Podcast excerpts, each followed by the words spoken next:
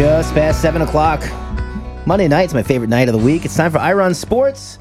95.9 True Oldies channel. I'm Mike Balsamo. Going to be a really big show. Ira, you're back in studio. You had a little bit of time away. You've been really busy the past month or so. This past week, not so much. You finally uh, relaxed, got yourself back to South Florida. But this next week or so might be the craziest you've had in a long time. Well, not not necessarily. We'll see. We're still working on it. But I think SEC championship game on Saturday, Steelers Ravens on Sunday, and then uh, Steelers at Vikings Thursday, and then uh, back to see Bucs versus the Bills Sunday night in in Tampa. So that would be. That'd be a good week. That's a lot of football Yeah. in one week. But if, the, if there's ever going to be a time to do it, I guess it's November and December when things are getting uh, getting really exciting. Um, uh, don't forget to follow Ira all across social media at Ira on Sports. You can keep up with all the crazy antics that he gets involved in. Let's go right into it, though, Ira. NCAA. Let's talk about the number one uh, team in the country. The odds-on favorite now to win it all. It's got to be Georgia, and they just dominated once again. I mean, I had five screens going all Saturday. So from 12 o'clock till 2 in the morning, I well, really, there was only two games, uh, like between 12 and 2 a.m. But I had everything going. And Georgia, and I'm one of the few people that watch Georgia, Georgia Tech, just seeing how dominating this team is. First undefeated season since 1982. Um, they capped a streak of three consecutive. You know, when they when they actually in '82, that's when Herschel Walker won Yes. the, the championship. Um, Georgia Tech's three and nine. They're terrible. They've lost to uh, Notre Dame and Georgia combined weeks by hundred. and uh, Georgia defense leads the nation, six point nine yards a game, uh, only averaging two hundred yards a game. It's their third shutout. Um, now it's just Stetson Bennett. Like this Georgia team's crazy because they use about seven different running backs. Stetson Bennett, their quarterback, was 14 for 20, 255 yards, four touchdowns. But it's really just been this one domination. I just want to give you their schedule. That Clemson game was big because that Yeah. Clemson game ruined the Clemson season and that set Georgia. Everyone didn't realize how good Georgia could've was. went either way. And they win 10 and 3, but then the rest of the schedule, they played UAB 56 to 7, South Carolina 40 to 13, Vanderbilt 62 to nothing, Arkansas 37 nothing, Auburn 34 10, Kentucky 30 to 13, Florida 34 7, Missouri 43 to 6. I mean, Tennessee came within 24 points of them. It was like it's a close game. 41 17. They beat Charleston Southern and then Georgia Tech. The weird thing about this is they didn't beat any really great teams. Like it, it, it's still, I think that's where people are saying maybe Alabama, maybe there is a chance, maybe there's a chance, maybe someone has to put pressure on them. Georgia just looks unbeatable on defense, but they really, in many ways, they just haven't, they weren't even close games except for that Clemson game, which they dominated. I, I'm looking to see. I mean, the, Georgia said all the right things. They said, "Look, we've done nothing. This is now our three-game playoff SEC championship game, which they don't even have to win, and then we have the first two games of the, the college football playoff for the national championship game." But I'm excited. I mean, Georgia uh, Kirby Smart has done an amazing job with his defense and an offense without any superstars at all is just win is scoring enough points. I mean, I guess I can see the argument for what you're saying that they haven't really played any juggernauts, and, and you know we've not that Alabama has played anyone fantastic. They played better teams, but still, just the, the divide what it looks like between Georgia and the rest of the country is massive. And I don't know how anybody could be you know thinking that Alabama's going to come into this game and win. Well, maybe me. but you're right. I mean, Georgia looks Georgia looks this type of defense, and they're opportunistic. They force turnovers, and on offense, they're they just know how to score these points, and they score in bunches. It's just that before they're not winning their games. You know, their offense is scoring 30, 40 points a game. Their defense is giving up zero, so Yeah. they're going to win every game. game. But if they get by Alabama, I just can't see how anybody else would play with them at all. It could be one of the uh, most exciting matchups in college football every year. Ohio State and Michigan. It might be the biggest rivalry. It's always, uh, you know, for the last couple of years, it hasn't come Michigan's way, but man, what a Saturday for them. most watched college football game of the year, most watched college football game in the history of Fox, and Ohio State had won. Listen to this. Ohio State won 15 of the last 16 games. They had won eight in a row. All we heard about Jim Harbaugh, he's terrible. He's this. He's 0 for 5 against Ohio State. The last two years, he lost 62 to 39, 56 to 27. Um, Harbaugh was 2 and 9 on the road against ranked teams. I mean, I could just give stat after stat, and you think Jim Harbaugh can't coach. But really, I mean, his record in seven years, he was 10 and 3, 10 and 3, 10 and 3, 8 and 4. I mean, he's had a good record. He didn't take a pay cut to come into this year just because he's lost to Ohio State. Yeah. And I just think, and uh, Paul Finebaum came on ESPN. He was just talking all week that there's no chance that Jim Harbaugh is incapable of beating Ohio State. It's physically impossible for him to think in his mind how to win, which is ludicrous because here's a coach that took that it took two teams, to, um, three straight teams to the NFC Championship game, and took one to the Super Bowl, and he won went to the Orange Bowl with Stanford and was beating everybody with that team. And he's been a great coach. I just think you know, in a time when he's now making like four million, and James Franklin is making nine, and Mel Tucker's making ten million a year, and now. Um, uh, Lincoln Riley's going to make 15 million. I, this was a great coaching job, and I really am proud of the Michigan team, the players, everything. And how they won was people thought that Ohio State was going to self-destruct by turning the ball over. They really just Michigan just said we're going to beat you on the defensive line. Aidan Hutchinson might have become the first pick in the draft, getting three sacks in that game, just dominating. And then offensively, uh, Haskins who just ran the ball, 170 yards, just dominating running. So they control the offensive line, the defensive line. The game was a lot closer. In retrospect, though, when I look through back the game and I you know, watching the game, in the first half, it was it was a closer game yeah. than people think. No, it definitely was close. You know, and watching it at halftime, you know, there were only you know score maybe you know like a score and a half ahead at most of the point. Let's talk about the game itself, though, because like you said, this you know essentially ends Ohio State season. It essentially saves. You know, there was people talking about Jim Harbaugh coming back to the NFL after this season. He's now you know cemented himself as someone who can do it. Let's talk about the game. Yeah, I mean, one thing about about Ohio State. I call their like the mystery team because they they put up 40 points against Minnesota, Tulsa, Akron, Rutgers, Maryland, Indiana, Purdue, Michigan State. I mean, they just they were 40 points every like first half. Mm-hmm. But then in this game, but you know, I saw against Oregon they struggled 35 to 28, and then Penn State they were down. It was 33-24. They beat Penn State, but I was at that game. They just didn't look they didn't look smooth. It wasn't dominating. And then they barely beat Nebraska 26-17. So they're either they're like if they're running great like a supercar, like the car's running great, they're going to win. If the car's not running great, they're going to struggle. They they might get through. But it was like one of those things where I think Ohio State made a huge mistake in this game. They've been scoring so quickly. Why would you defer? First of all, it's snowing out, everything like that. They, they take they defer the, to the second half. By deferring the second half, they let Michigan go down, and then 10 play, 75 yard drives in five minutes. They converted on third and second, third and first, uh, third and uh, one, third and one, and third and two uh, first downs and they scored a touchdown. But they just ran it right down Ohio State. I would have taken the ball and scored. Like I just don't like I don't like deferring to the second half when you have a great offense like that. And then like Ohio State messed up and then and didn't you know, had the punt. Michigan then threw an interception. But then Ohio State got down. It was first and goal in the Michigan five. So here's their chance to you know they're down seven nothing, tie the game up. But that's where they made. They had like six illegal procedure penalties, and they they got back. And then Hutchinson sacked C.J. Stroud, and they only got a field goal. And then Michigan punted, and then they actually went and scored and made 10-7. So there was a point in the second quarter where you're like, okay, now Ohio State's going to get this game under control. It's great. But when Ohio State scored, Michigan made it 10-7. Michigan went right back, 13 plays, 82 yards, five minutes and 21 seconds. They converted three thir- a third down and a fourth down, and they got made it 14-10. Ohio State made it 14-13 at halftime. But I think going back and scoring that touchdown, it just shows Ohio State's defense was weak, and and I, that's what set up for the second half. So let's talk about Ira on Sports, True Oldies channel. Mike Balsamo here. Don't forget to follow Ira all across the country, following amazing sporting events at Ira on Sports, Instagram, Twitter, Facebook. Well, the second half was again, Ohio State deferred. What do they do when you defer? I always like to see, okay, a team defers the second half. They went three and out. Three runs, they punted the ball. So really, that was a great deferral. You're now stuck in this tough game. But what does Michigan do? Three plays, 81 yards, three runs. Corum for 13 yards, Corum for 55 yards, Haskins 13 yards, touchdown, boom, 21 13. So now look what happens. And then Ohio State punts, and then Michigan goes down again with a couple passes. They had that flea flicker in there, made it 28 13. And after that, then it was like they had that lead, and Ohio State scored. Ohio State went and scored, made it 28 20, but then they couldn't stop Michigan. Every time they scored, the Michigan scored a touchdown. Ohio State went down, scored a touchdown. Michigan goes and scores another touchdown. Ohio State couldn't get the ball with a chance to, like, you know, tie the game because Michigan, they couldn't stop Michigan. And Michigan just kept running and running the ball. 289 yards by Haskins, had five touchdowns rushing. Uh, it was just huge. I mean, Ryan Day, the Ohio State coach, hadn't lost a Big Ten game. He was 26 and 0. They had won 21 in a row over ranked teams. Uh, just a humongous win. All the pressure, all the criticism. It was great to see. I mean, this, and we're going to talk about Oklahoma State, Oklahoma. Same situation. And then the fans are rushing the field. You have hundreds of thousand people go on the field. Just so much excitement to see in that game. Let's uh, move on to the number three team in the country. Uh, at that time, is Alabama. And this is a team that we've seen really be the juggernaut of the last decade.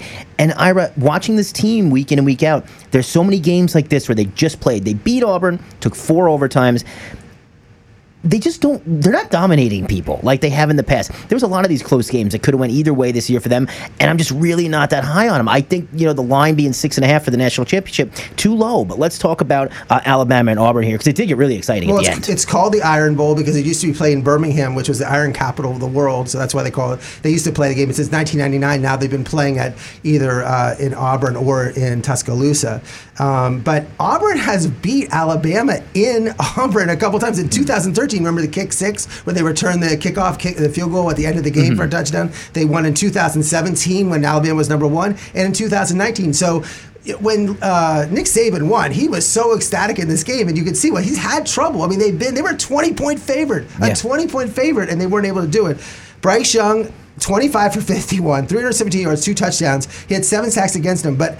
That drive at the end, I think, won him the Heisman because I think Stroud, his competition was Stroud against Ohio State, and who did not have a just had an okay game but didn't win the game. I think the fact that Young was able to, to hold out and, and do it. I mean, look at the stats of the game. Alabama only had 18 first downs, but Auburn had 11. Uh, third downs, Alabama was 8 for 22 on third down. Auburn was 5 for 18. Total yards, Auburn only had 159 yards for the game. Alabama had almost 400.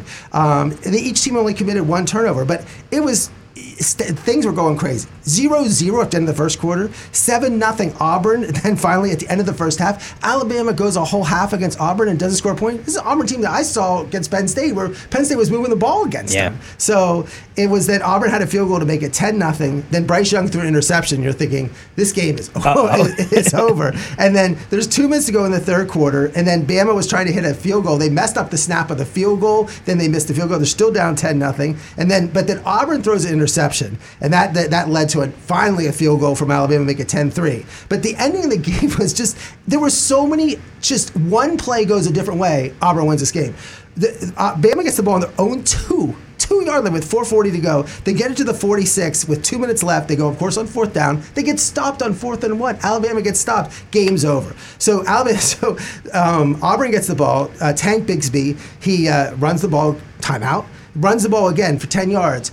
He steps out of bounds. Like if he stays in bounds just for 10 yards, then then the clock starts running. It's like 40 seconds. Finally, they you know they stopped him. They called another timeout. So Auburn punts to the Alabama three yard line. Alabama gets it on the three yard line with 132 left. Really, it should be like 30 seconds left. Down 10 3. There's no way they would have came back. That extra minute and a half. But they got on a 12 play, 97 yard drive. They converted on third and 10 with a 22 yard pass. There was fourth and seven on the Auburn 42, and Young threw to Billingsby on a fourth and seven for a first down. And then a third and 10 on the Auburn 28, they, uh, uh, uh, uh, Bryce Young threw to Brooks for a 20 yard touchdown. They go into, they tie it, but of course now they have that crazy overtime system where they each score an overtime, and then they go each kick a field goal, and then you have to do the two point conversion, and Auburn doesn't get the two point, and Alabama does, and wins the game. But I mean, it was.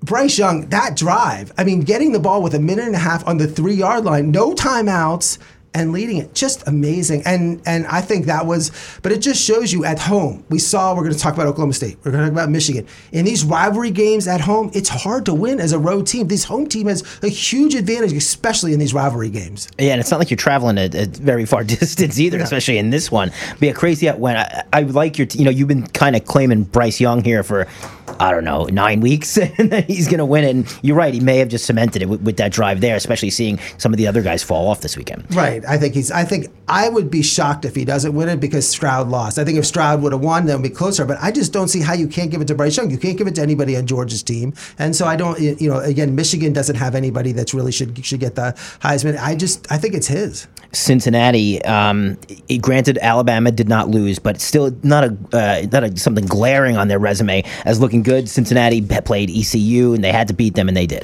35-13. Most important thing that happened was that Houston kept winning. So Houston is now you're saying, why does this matter with Houston? Because the problem with some of these non-power five teams playing is that in the con- their conference championship, they don't really play a good team. Like Cincinnati was dominant, but Houston now has won 11 games in a row. They're 11 and one. They only lost to Texas Tech, and they're ranked 16th in the country. We'll see when the poll comes out tomorrow what they are over in the playoff poll. But now when they play, when Cincinnati plays Houston, they're not playing someone they're favored by 10, but they're playing a 16th ranked team in the country. So that's going to matter, and this game's going to mean something. And I think that helps. And remember, Cincinnati hasn't lost all year. They beat Notre Dame at Notre Dame. They beat Indiana, and I think that's where I think I, most importantly what happened this weekend was that the fact that Houston won and set up this 12 and 0 versus an 11 1 game in the American Football Conference Championship. Let's talk about uh, Notre Dame. Well, Notre Dame is just sitting there. They're done. Like, Notre Dame can't lose. Nothing happened. Notre Dame needs people in front. They played Stanford and beat them 45 14. Game wasn't close.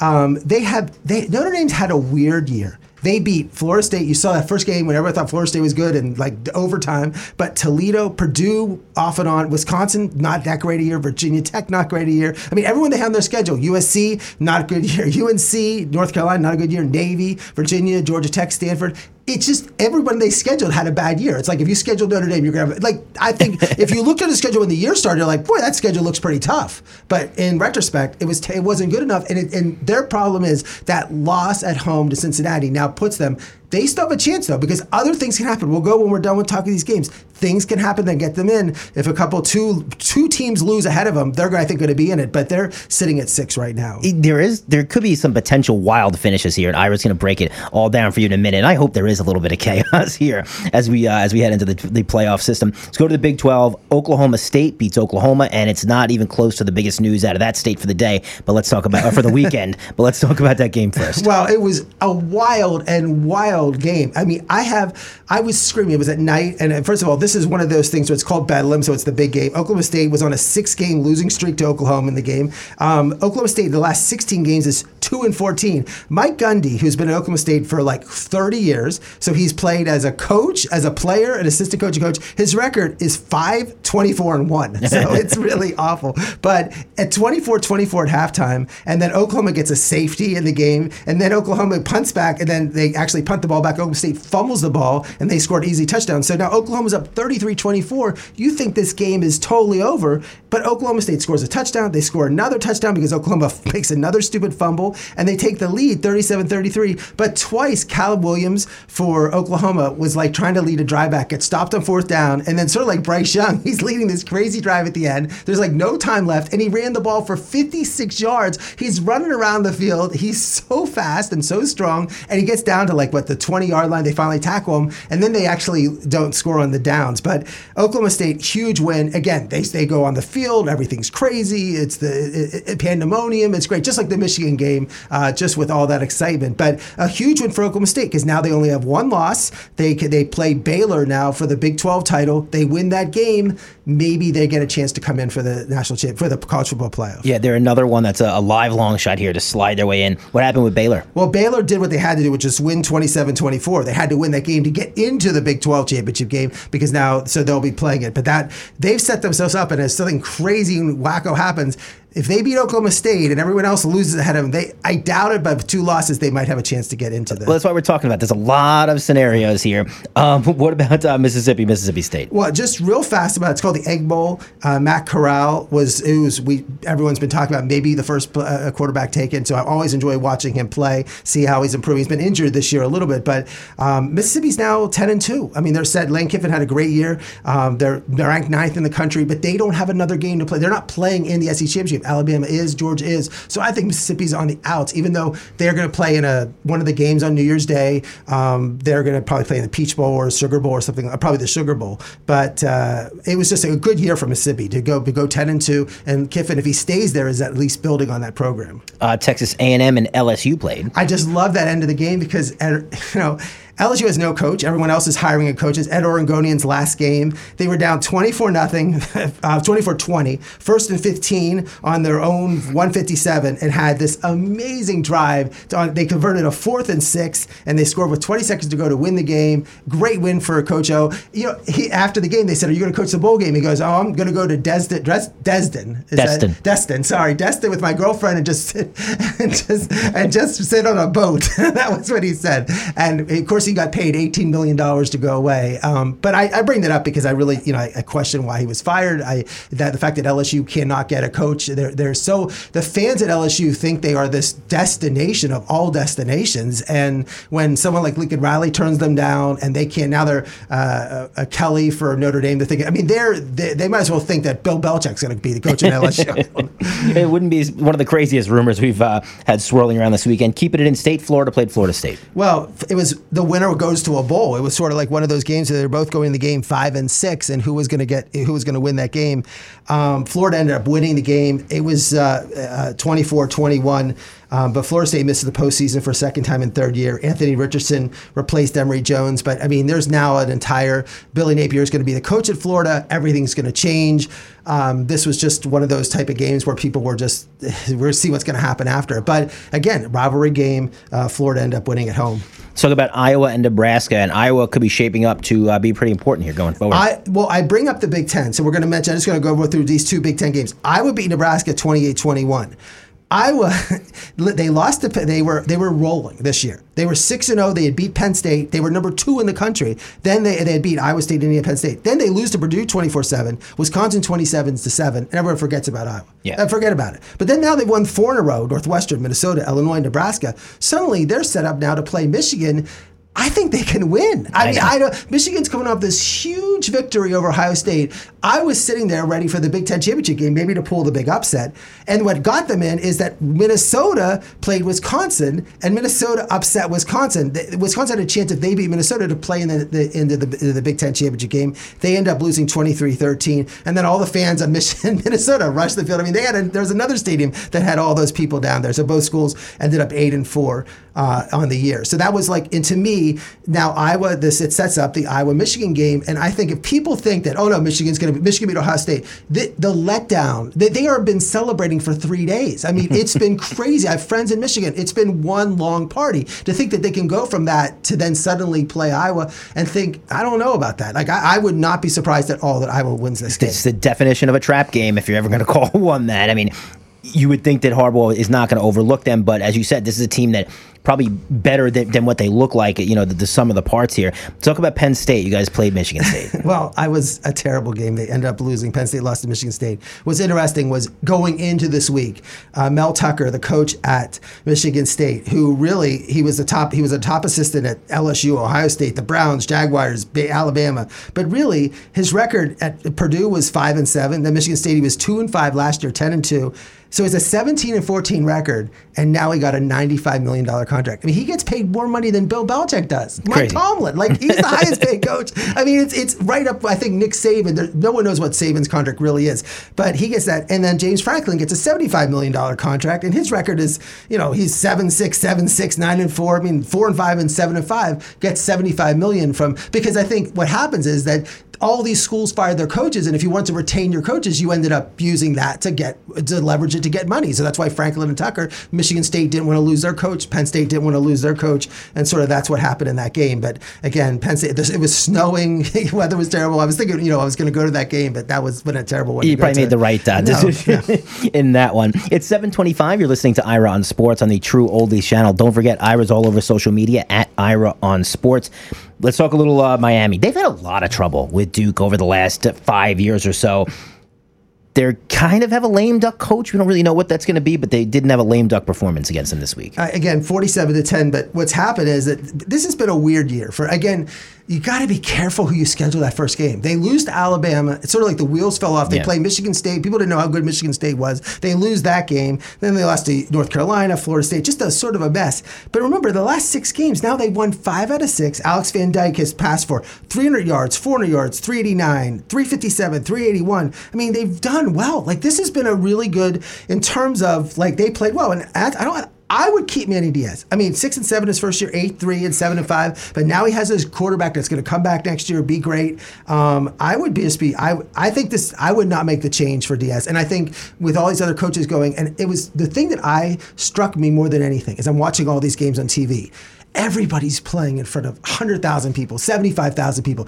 Games are going crazy. Miami played in front of like 3,000 people at Duke. I mean, there was more people at Cameron Indoor Stadium by far than than than would have been at that game. There was nobody at that game. No one cared. Miami doesn't have that end of the year rivalry. They don't have those end of the games that people pack the stands for. It's hard. I think Miami is a when you watch that and they don't play on campus. There's a lot of negative things. And as you mentioned earlier in the show, it's like people don't, these 20 year kids don't remember when Miami was great. Yeah. Yeah. If you're a recruit now, you were not alive the last time Miami was great. There's no allure to, to Miami. A lot of those guys have retired from the NFL already. Maybe you see them get the Hall of Fame inducted. It, will bring back the memory a little bit. What happened with Pitt and Cuse? Well, I was going to, Pitt beat Syracuse, but the key thing was, and they're going to play Wake Forest for the ACC title. They're not going the winner will not get to the college football playoff. They each have two losses, not really a chance to get in. But Kenny Pickett, now every talk about this, is a player going to come back? Kenny Pickett, Pickett is his first. He's, he's, a fifth year senior for Pitt. Last three years, uh, two years, three years ago, was 12 touchdowns, six interceptions, 13 touchdowns, nine interceptions, 13 touchdowns, nine interceptions. Looks like someone who's going to be an accountant the rest of his life. You know, not really going to play. You're not great. Comes back this year, 40 touchdowns, seven interceptions. This is Joe Burrow like, yep. and now he's a first round pick. I mean, this guy. Talk about someone who went back to Pitt and now suddenly made himself who knows how much money? I mean, that's unbelievable. That just shows that some of these quarterbacks, when you go out, or some of these other basketball players, maybe go back and improve, and that really set up well, and it helped Pitt. It was Kenny Pickett is just what a great year from him, and they'll play Wake Forest in the ACC title. And the other game would have been the the Clemson. Uh, Clemson's now won five in a row. They beat South Carolina thirty to nothing, and it's like one of those years they lost to Georgia, just like Miami. We talked about Alabama. You scheduled those tough games at the beginning of the year. This year did not end up at all with the three losses, but when your standard is so high. Clemson's played in the playoffs every single year yeah. that it's hard. But I think they're gonna they'll they'll right the ship. They'll figure it out. Yeah, I wouldn't be too worried about it. You're coming off a generational quarterback as well. A lot of, a lot of stuff changing there. You want to talk a little NC State UNC? I just want to mention the game because that was the craziest game of the end. Because NC State UNC was up 30 to 21 with two minutes to go in the game. They're up nine with two minutes to go, and and NC State scores on a 64-yard touchdown pass. You know, you're supposed to like work the ball down, like runs a timeout. They immediately score. They kick an onside kick, and UNC's with three people around the ball. They just stand there and look at the ball like it's a punt. They let NC State recover. NC State scores another touchdown. I could not believe like they scored two touchdowns in 20 seconds in, off the top of it. It was a terrible loss for North Carolina, but just you always think, how can this happen? Like everyone's you want to turn the TV off on that one. I'm I'm like, oh, I'm going to keep it on. And then uh, NC State ended up winning 34 30. And what happened in the Pac 12 besides news on Sunday? Just really, Oregon is now playing uh, Utah for the Pac 12 championship game. Neither team, sort of like the ACC and the Pac 12, both are going to have championship games that it's going to play Friday. No one cares about.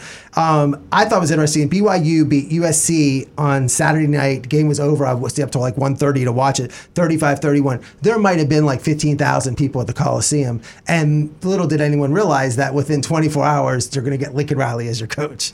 So um, before we uh, start talking about that, get your abacus out, get your Excel spreadsheet. Ira, what's happening here in this last no, week? No, it's easy. It's easy. Georgia's in. Win or lose, they're in. If Alabama wins, of course they're in. If Alabama loses, I still think they're in. I'm one of the only people maybe alive that still thinks if Alabama keeps that game close to Georgia, they're in. Michigan plays Iowa. Michigan wins, they're in. Iowa beats Michigan, they're not in. But it, but then Alabama you know, we just talked about them. But Cincinnati is going to be like the fourth or third or fourth. They'll be in if they beat Houston. So what does Oklahoma State need? Oklahoma State needs to beat Baylor, and they need Michigan to lose or Cincinnati to lose, or maybe Alabama to lose badly, and then yeah. say, oh, now we're going to move up. That's their chance. But then you're Notre Dame. You're like, well, Notre Dame has no chance. But if two of those three things happen, if Michigan loses, if Cincinnati loses, then they have a chance to move up into. They could actually move into the being one of the four teams that would get in it. So I think the question to look at is how does Bama do against Georgia? If they lose, it's going to be a close game. Can Michigan end up winning? And then if Oklahoma State, how they do it? I mean, can, Oklahoma State really just needs one thing to happen, and they're going to get in into the. Uh, they have to win themselves, but they could lose too. I mean, Baylor could beat them. They're only five and a half point favorites. Baylor's a really good team. So so a lot of crazy things happen. And we met, discussed this. If everything happens that's nuts. And if Cincinnati loses and Oklahoma State loses, that puts Notre Dame in there and Michigan loses. Maybe an Iowa gets in because they beat yeah. they beat Michigan, or maybe Baylor. a Baylor gets yeah. in. But that would be that would take. But I'm usually nothing crazy. But but looking at this, I mean Georgia is if Georgia beats Alabama and Alabama doesn't get it, I cannot see a Michigan, a Cincinnati, Oklahoma State, or Notre Dame within 20 25 points of Georgia. Like they are so much better than than dude, this is perfect. They're they're made for Georgia to beat them. How much do you think goes into it? The fact that maybe the NCAA doesn't want to see Georgia play Alabama two weeks in a row. They would clearly not put Alabama at four. They'd have to put them at three. There's no way Yeah. they would put them in at. They would do what they did before. You know, they would put them in at two or three. They would never put Alabama in at four to have another rematch right then and there. Yeah, that's the whole thing. Just a little bit strange, but it's uh, we got to see it on on the uh, Well, that's what, this well, that's what that's what tomorrow. You know, next on you got Georgia versus Alabama at, at four o'clock. You got Cincinnati, Houston at four o'clock. Oklahoma State plays Baylor at twelve o'clock, and then at night you have the Big Ten championship game, Michigan and Iowa. So that's where all I'm, I love this weekend. I love all you know. This is the end of college football, really. So until the the playoff, the two playoff games and the final games, because then now you know we have the bowl season coming up. But to see how these players are treating the bowls, they're not playing in the bowl game. So the the luster of the bowls are really going away because if your team is not playing for the college football playoffs, you're seeing all the star players sit out for these bowl games. and, and I don't blame them after you know some unfortunate things we've seen over the past couple of years. Let's talk about the coaching carousel a little bit here. Uh, uh, Bill Napier is going to be the new coach, replacing um, Dan Mullen at the University of Florida. A lot of my friends that are Florida fans are really excited about this. I don't really know if this is an upgrade or not. What do you think? I just think it's funny. So he, so Napier's only 40 years old, 42 years old, but he was um, the first year offensive coordinator at, at Clemson. When Dabo Swinney took over the team, he became the offensive coordinator when he was like in his like early, like uh, like like 29 or Yeah. something like that. So he became the offensive coordinator, but in the second year he was fired. Dabo fired him because he didn't have a good year after the first year. Then he went on to Saban, Nick Saban as like a personal assistant to Saban. Then he went to Colorado State as a quarterback coach. Then Jimbo Fisher hired him at Florida State for like a month, and he left there after a month, went back to Bama. And this is what I find interesting. He was at Alabama for four years as a wide receiver coach, wanting to be offensive coordinator, and Saban never made the offensive coordinator. He brought in Kiffin, he brought in Sarkisian. He never let Napier become the offensive coordinator. He was this genius offensive mind. You would think that Saban would have made him the offensive coordinator. Then he went to Arizona State as an offensive coordinator for a year. Coach got fired there, and then he got hired at Louisiana, seven and seven his first year, then 11-3, 10 and two, and 11-1.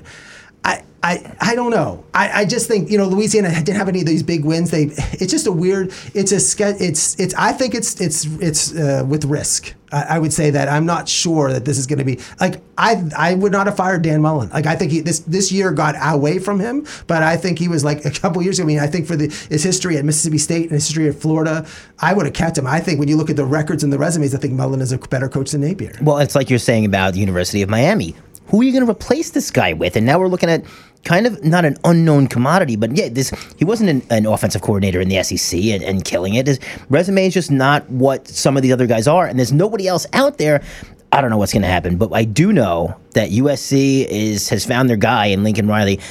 Everyone's cell phone started going nuts when this news broke, and I think it was because nobody really saw this coming. I it looked like Lincoln Riley was entrenched in Oklahoma, but he's packing his bags, heading to the West Coast. It was so funny. The game is over. You talk about when they didn't ask Aaron Rodgers the right question. So after the Oklahoma game, they asked Lincoln Riley, like, "Where are you? You're, are you going to coach at LSU?" And he goes, "I am not going to be the football coach at LSU." But they didn't follow up with, "How about USC?" Like that was the question. So then he takes the LSU job. But Lincoln Riley, he's just talking about young. He's 38 years old. He was under Texas Tech. He played at Texas Tech, and then under Mike Leach in the air raid offense there. And then in five seasons, he was the offense coordinator at East Carolina, and then he went back at to Oklahoma for just two seasons offensive coordinator under Stoops. Bob Stoops was there, and Stoops, we had him on the show last year, Yeah. and he said, "I knew the moment Lincoln Riley stepped in here, he was going to be the coach, and that's why I felt comfortable about, about leaving." So he became the head coach at 33 years old at Oklahoma, 12 and 2, 12 and 2, 12 and 2, 9 and 2, 10 and 2, four-time Big 12 champs in 5 years. He made the playoffs 3 years. Just how about the names Baker Mayfield, Kyler Murray, and Jalen Hurts, three quarterbacks in the NFL played Yeah. for him there. And uh, his final rankings in four years is third, fourth, sixth, and sixth. Um, and uh, now he's going to be coaching at uh, at USC. I, I, I was looking at his history. He has two dogs. They're named Boomer and Sooner. So I don't know if the dogs those. are going. to. His daughters are named Sloan and Stella. It's lucky that he didn't name Yeah. after them oh, oh, after that. But um, it- this is this is USC. I, I was there. I, we talked about the UCLA game.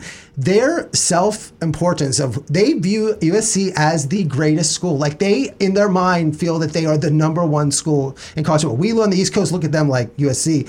They just think they're the best. They have their, they tell everyone they're best. They won the national championships, the Heisman trophies, the uh, football players in the NFL, the football players in the Hall of Fame, everything, and they just feel like they're the best. and they, and now I think they paid him fifteen million dollars a year, so now they are paying. But they to get the coach, the Mike Bohn, their athletic director, what a hire! I mean, they went through the whole. They were lucky to get Pete Carroll. Then they hired the Lane Kiffin, and they had Steve Sarkisian, and then they had Orgeron who Yeah. was there for. I mean, it's just a mess in terms of different coaches and figuring out. But this is the one time they went out and got the coach they really wanted, and just a great move. And it was weird. About a month ago. Um, uh, Lincoln Riley disappeared for a day. He said it took a personal day, and people were like, "What happened? Is it health related?" They didn't know what it was, and it really, he was interviewing for USC at the time in the middle of the season. Yeah, I wonder if they before, knew. before the Baylor game, right? So, but I think the question really is now what happens with Oklahoma. Um, I love how Cliff Kingsbury has been named. Yeah, like come on, you got to leave Arizona to go to, back to college. Wait, for people who don't know, he's the Arizona Cardinal NFL coach, which is the best record in the NFL with the number with the quarterback Kyler Murray. He's not going to go back. I think that's Cliff Kingsbury, just agent trying to say, let's get some more Yeah. money. And then, but Bob Stoops, who's now going to coach the team in the bowl game, could go back and become the head coach. He's only been gone for four years or five years. It's not been like forever. They could go back. His brother Mark Stoops is in Kentucky. Uh, Matt Campbell's at Iowa State. Someone could be mentioned. Another one, Brent Venables at Clemson.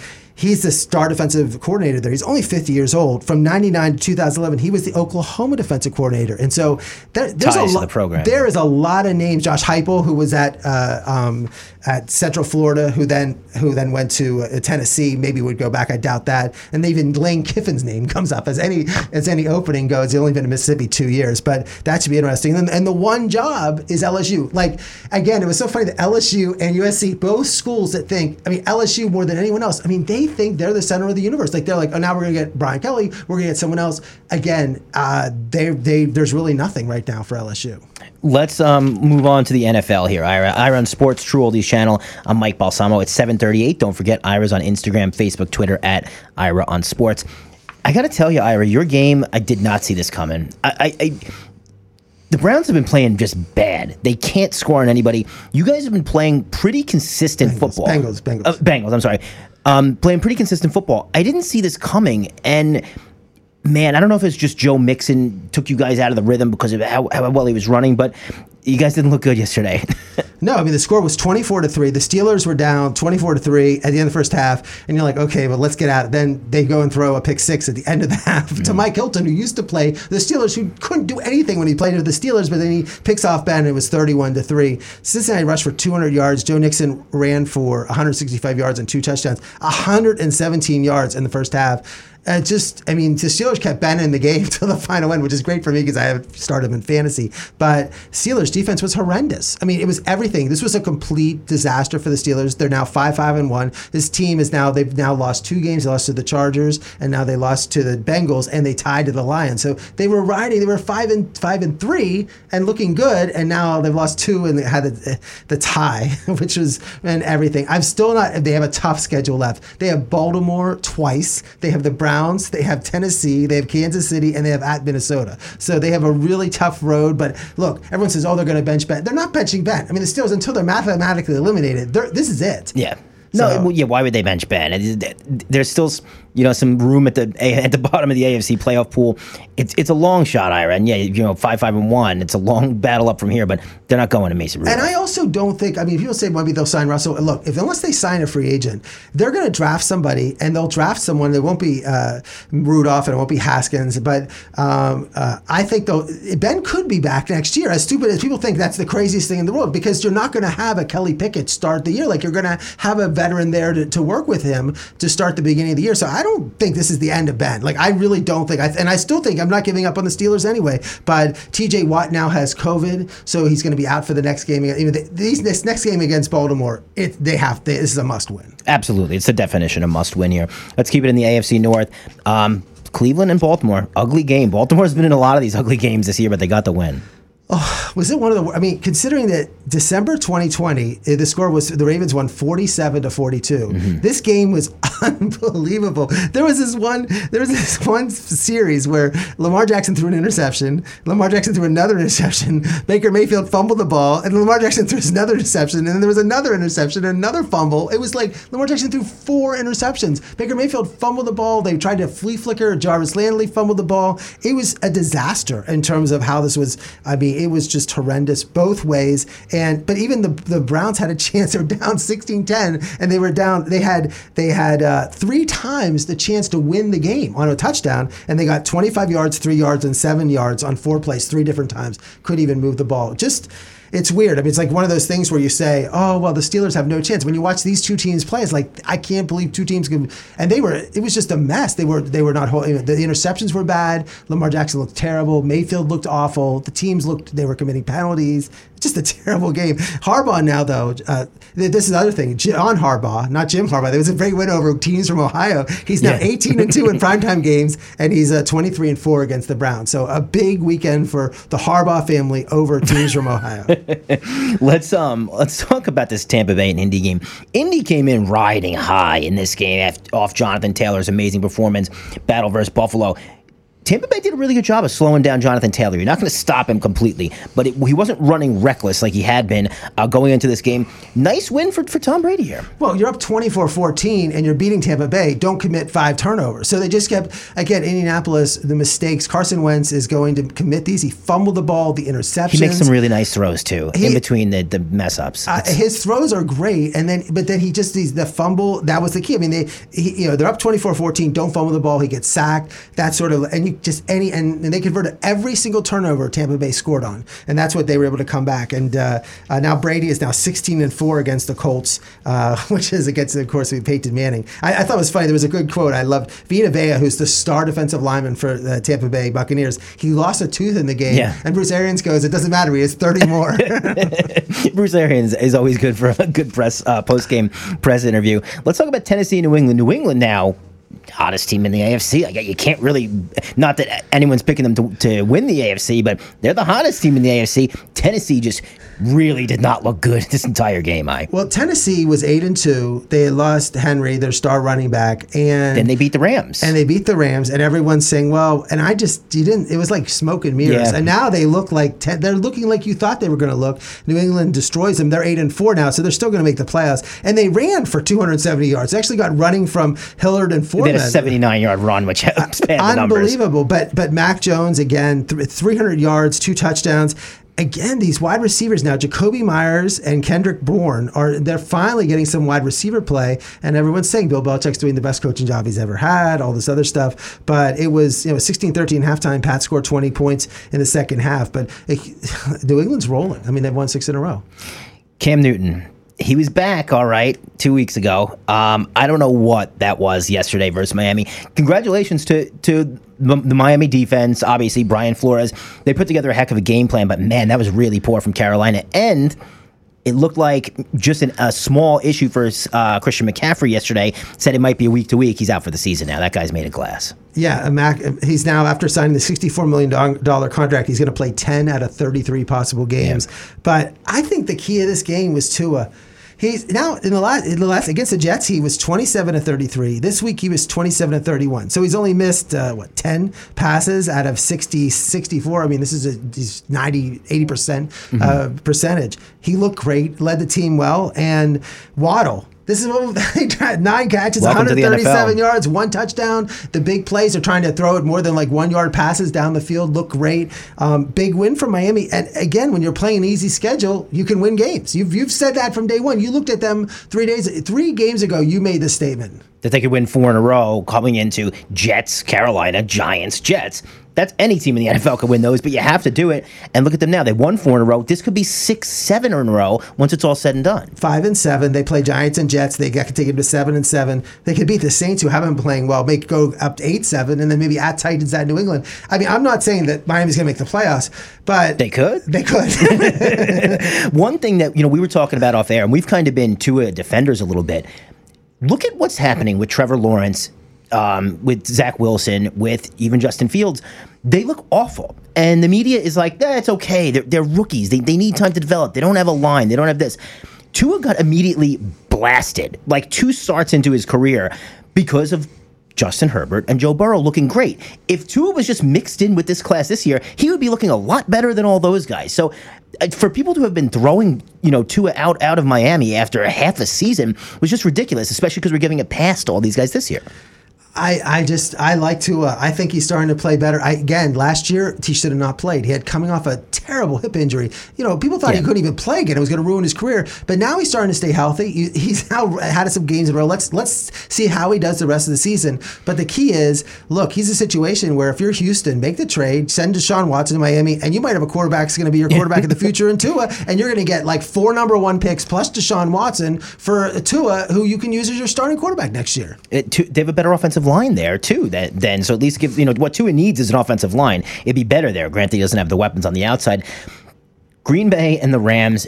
It, the Rams, the score doesn't is not indicative of how this game was. Green Bay beat the pants off the Rams, and this was a team that going into that Tennessee game that they lost, everyone thinks they're the best team or second best team in the NFC. They're clearly not. Well, the Rams keep adding uh, Von Miller. They Jalen Ramsey. They just keep adding. I mean, from last year, but they, they every every time it seems like Odell Beckham, who scored a touchdown. Yeah. It seems like they do have the stars, but uh, Green Bay just comes in and Aaron Rodgers again. Yeah. he's certainly I think the criticism of him with the vaccination has focused him even more because now he's really throwing these great passes. He's playing with a hurt toe. They gets criticized about what he said about his toe. So he's he's taking this criticism. He's like he's almost becoming like Brooks Koepka. It's like criticize yeah. me and I'm gonna it's gonna focus me more. I mean that he's he's channeling that and that's why they had that big you know eight and three and they and and the Rams look everyone says oh the Rams they now have lost to the Titans 49ers and Packers. They'll right the ship. They're too good. They're good. They're too good and they're not they're going to fit. They're to fix this. But this has been a streak where they where they've lost these three games in a row. Green Bay did look good, and that, that's a really good comp. They need to get. I think they had mentioned getting Aaron Rodgers in one of these. That'd be great to have Rodgers and Brooks as a team in one of these matches. San Francisco, Ira. I mean, like you don't want to say that they're good, but they do play in the best division in football. So that you know you play six games against really good teams. They had a nice win here against Minnesota, who was coming off a big win themselves. Remember when they playing the, the Rams and you're saying, well, this could be the end of the 49ers season. Yeah. They come back, they win that game. Now they won now three in a row. And Elijah Mitchell running the ball, Deebo Samuel. I mean, they're taking wide receivers and running the ball we had Dr. Roto on, and he talked about Laviska Shenault. And yeah. I heard someone else in the state saying, like, some of these other teams, you see Atlanta with Cordarrelle Patterson, take the wide receivers that can run the ball. Like, I'd go, we got to get the wide receiver the ball. Well, maybe use them as a running back. And there's ways to use the wide receiver, mix it up a little bit. And that's what, I mean, two teams, San Francisco and now uh, Atlanta, are using their wide receivers mm-hmm. as running backs. And maybe Jacksonville should use that with Shenault because he's so good after, you know, after the catch with the ball. But great running backs. And, and Minnesota, tough game. I mean, they, they were driving down the fourth quarter had the ball right there, couldn't score, and uh, twice they had a chance to tie the game and weren't able to do it. But a big win for San Francisco, six and five, uh, to win that. No, yeah, it seems like a lot of teams they're hesitant. You know, Dalvin Cook will get five screen passes a game. Not Dalvin Cook. Um, Davante Adams will get five screen passes a game. You guys, Diontae Johnson's always on jet sweeps, or you know what I mean. You're you're getting these guys involved. They just won't line them up in the backfield. the 49ers and, and, and, Falcons said, if we want to get the ball to them, we'll just hand it off to them right. if we have to. And it's working for them. Deebo Samuel, I, I didn't see this coming he's his evolution as a player has been fantastic. So great um, draft pick by them. Giants and Eagles. That was an ugly game. I, I don't know if you saw it. That was just uh, it was pretty terrible, indicative of two teams that are not going in the right direction. No, I think the only thing exciting about was that Miles Sanders plays for the Eagles was the star Penn State running back and Saquon Barkley. So there's this battle between the two. The last two great Penn State running backs were against each other that game. But the Giants uh, beat the Eagles 13-7. Bad loss. I mean, Jalen Hurts. I mean, it seemed like every time the Eagles feel like you're you get you understand like mm-hmm. they're playing well, then they pull this and have a game like that, and when it's just awful. I think Jalen Hurts is not the answer. I think they need to to accept that and start figuring out an escape plan. They do have, I think, three picks in like the top eleven, so could be the year to do it. Matt Ryan and the Falcons, all they needed was a t- they had they had a really rough two weeks. They needed a team like Jacksonville, and of course they got the win there. Uh, Jets and Texans. I don't know what you want to say about this game except Zach Wilson threw another interception that was like, "Are you kidding me?" With this, but no blame for him. Like Tua got. Ira, we had been you know praising the NFL for getting great matchups in prime time. Then we had last night's game, which was just ugly. Tonight, I think, could be really ugly as Russell Wilson, who's hobbled, going to take on uh, Washington, who's been playing a little bit better of late, but still not what we thought. I think this one's going to be ugly. Well, it might be ugly, but the fact is that both these teams, uh, well, uh, Seattle's three and seven, Washington's four and seven. Seattle's favored by one. But the interesting thing is that the last wild card is five and six. So it's if Seattle wins, they're four and seven. They're going to be one game out of the last wild. This, this they're not over. Remember, there's three wild cards this year. That's going to open up a lot of games. So I mean, everyone besides the Lions in the NFC, almost everyone is still in this. So Seattle with a win and Washington clearly with a win. Washington would be only a half a game out of the wild card if they win win this game. What what's everything looking like across the AFC and NFC? More, uh, you know, I like to say it's everyone's except for the Miami Jets, which Miami we talked about with a chance, but the Jets, Houston, Jacksonville are out, and Detroit is out because the wild card for the national, the AFC is six and five. Really, that's the wild card, and the wild card for the NFC is five and six. So everybody's in; it's still in. You like the, the Patriots at eight and four, the Ravens at eighty three, um, and ten, and Kansas City at seven four, and Tennessee at eight and four are going to win the divisions. You know, Dallas is at seven four. They played poorly on Thanksgiving, but they're still three games ahead of the Eagles, and then you have Green Bay and Tampa Bay and Arizona and the Rams. But it's just these wild cards are going to throw the mix, and the fact that an extra wild card is going to put five. You could be a game or below, uh, tied to five hundred and still get in that. In we, we see 500 teams make it all the time, so yeah, it's going to happen. Uh, at 7:51, Ira on Sports. This is the True Oldies channel. Don't forget, keep up with Ira on social media at Ira on Sports. Ira, I don't remember a free agency baseball period being kind of as wild as this in a few years, and we started off hot and heavy. Maybe it's Uncle Steve in, in New York breaking out the big checkbook, got everyone excited. I don't know, but either way, it's been pretty wild so far. Well, I think what's happened is that the contract, the, the Major League Baseball is going to have a lockout in the, ne- in the next week or so. They'll have, and, and but people thought normally what's happened the last two free agent seasons you saw with bryce harper you saw with uh, uh, machado they waited till like april i mean yeah. in march in order to sign these big contracts and I, I, was sort of thinking that was going to happen, but I think now the fear is like, what's going to happen with the lockout? Will there be a lockout? And suddenly you're seeing today all the free agents were signing, and it was just coming. I mean, I, we're going to go on the computer. What has happened in the last couple of minutes? I'm yeah. going to take a look right now to see if anything's gone on. But uh, you know, go through them. I mean, just they're just amazing. Well, first up, the Mets they made a huge splash just today. Max Scherzer, who, you know, if you told someone he's going to turn 38 next season, if you told me he was signing a, a three year deal you would think that would be crazy, but Max Scherzer is still the top three pitcher in baseball, and the Mets are going to have, without a doubt, you forgot to add the money for three years. Oh, 104, 130 million. So Which it's is, 43, I think, per, right? And what was the Pirates' payroll last year? 43 million. So right now, he's making more than three teams did last year. But, you know, people say it's crazy. They have the best one two in baseball now with Jacob DeGrom and Max Scherzer if he gets hurt, then it's a bust. But if even if he just pitches a little bit worse each year, he's still a top ten pitcher in baseball. Good for them. For, for signing and bringing him in. Yeah, and I think the question is the Dodgers have more money than anyone, so the Dodgers could have matched if they want to, but I think they felt like they're like I don't know. I mean, well, it came out that he wanted to play on the West Coast, so they the offer from the Mets must have just been so much more than what the Angels and Dodgers were offering. It's the only thing I could think of. I would say the uh, Dodgers probably offered him like a two-year, eighty million dollars, and this is another fifty million. I, I find it funny that he has an option for the third year. Like when he's going to make forty-five million, he'll be thirty-nine years old. If he opts out of that, like I mean, he'd be great thing. You're talking about Cy Young. I mean, why would you opt out of a forty-five million dollar contract? The the whole thing is, is strange. They also, you know smaller deals that the Mets have pulled off. Uh, Matt Can- Canha from Oakland, they they signed him. Also Starling Marte, they brought him in. So Mets have been making some some really positive moves here they find a way to screw it up every year, but at least they're looking better on paper than they were last year, and Baez is still in the mix. Well, they're trying to, they're the same formula I saw was something in the post that said the same formula the Giants use this year, which is assigning maybe 32 year old, 33 year old players, a little older, but uh, that are smart, great in the clubhouse, and sort of win like that way. And they all have, still have Alfonso and Lindor, and now this great pitching staff. So that's the, the recipe for success, hopefully, they think. So Marcus Semien. um, he kind of kind of faded away two years ago. Had a huge bounce back season this year. Was up in the MVP voting. He gets a massive deal from the Rangers, seven year deal. I thought they were done, especially when it came to infielders. But no, they went out and signed Corey Seager to an even bigger deal. He's getting 10, 10 million. Texas is going all in for this, and I feel no, 10 year, 325 10 year.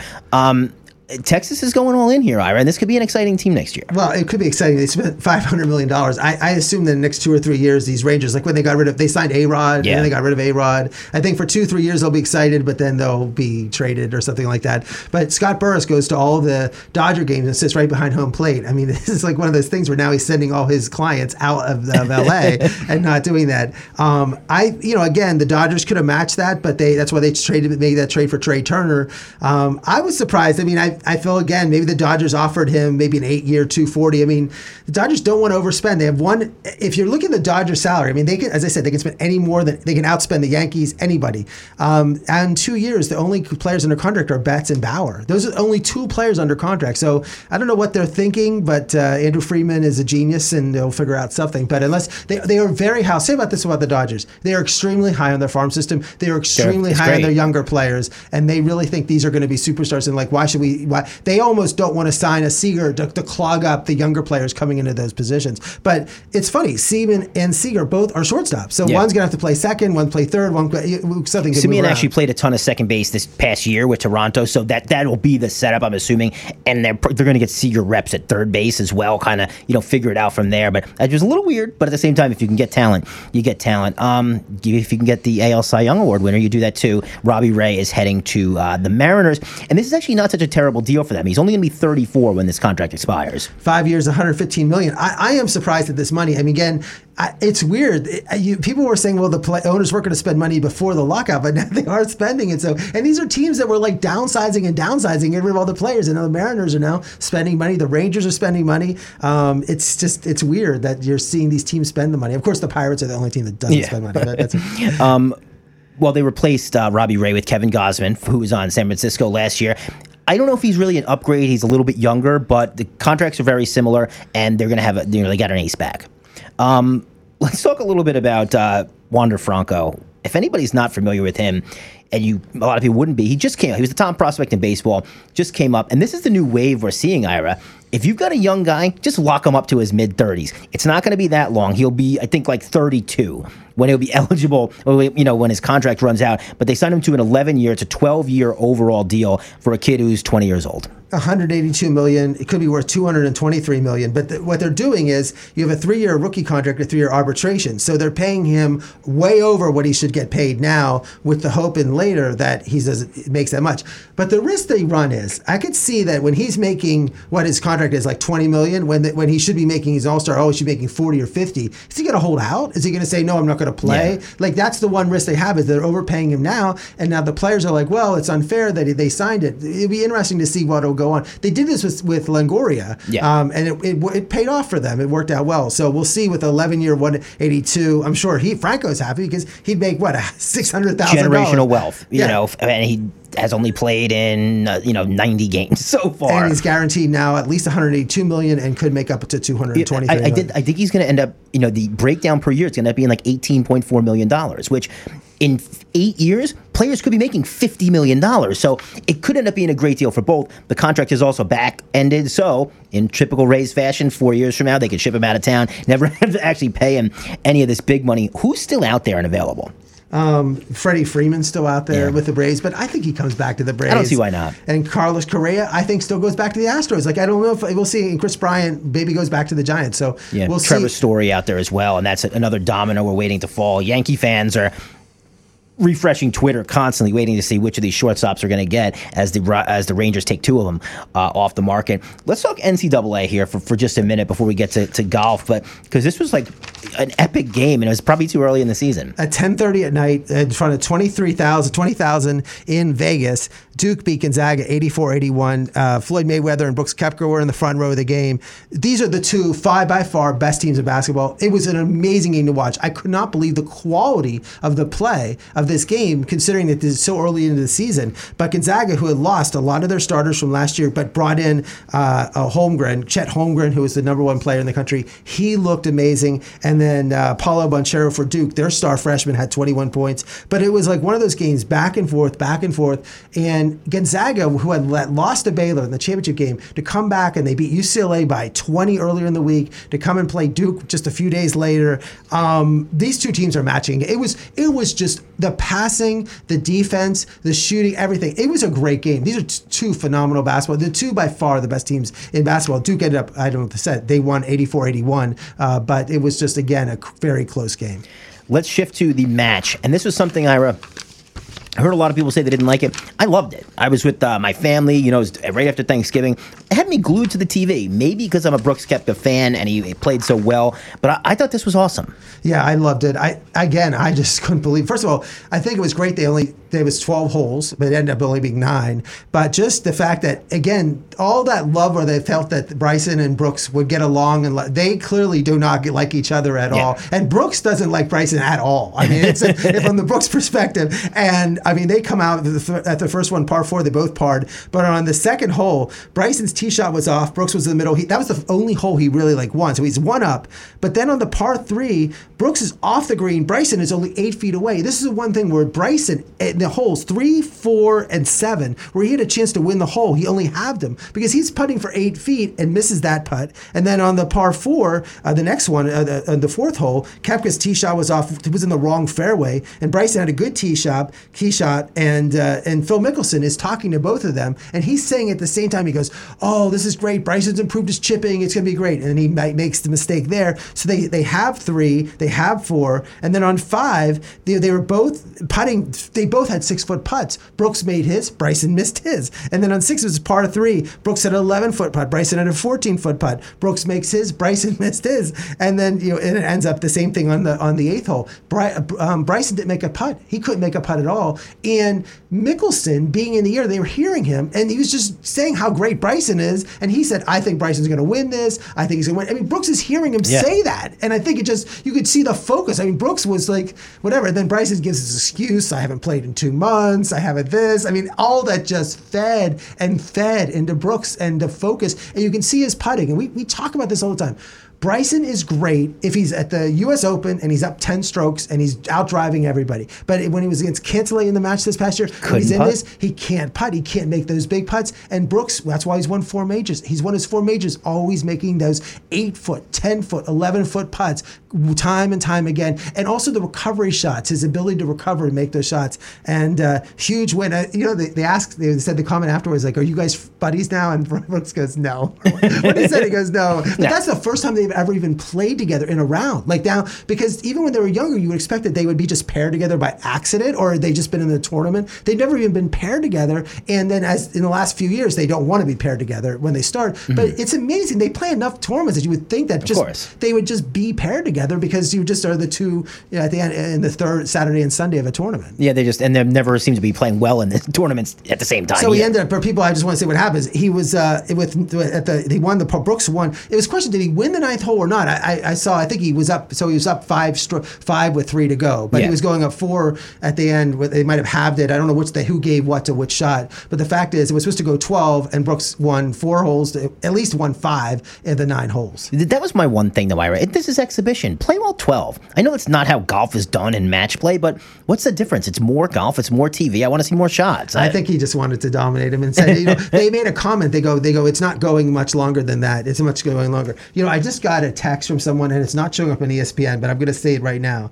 I cannot believe it though. They're saying Brian Kelly of Notre Dame to LSU. I don't believe it, but some, but someone who I trust in terms of what's saying it. Did you? Are you seeing that on your? I'm not seeing that but right if Brian Kelly ESPN. of Notre Dame goes to LSU, I, they must. Have why paid, would you do that? Why yeah. would they do it? And they must be paying him a fortune for that. That that could that could be just an enormous. That could be another fifteen million dollar contract. I'll keep looking at this, but um, Ira, before we wrap up again, what could your crazy week be coming up? Uh, SEC championship game on Saturday, uh, uh, Ravens Steelers on Sunday, and then uh, Raven and then Steelers Vikings in Minnesota. First time ever that stadium. Everyone tells me how great that stadium is on Thursday, and then back here in Florida, Tampa Buffalo on Sunday. But I, it's only one cold game, so that's good. like you know, I'm still I'm I'm I'm a, I'm a very softy right now. So only the Steelers Ravens would be cold. We are out of time. Thank you so much. He's Ira. I'm Mike. Let's talk next Monday night. It's Ira on Sports.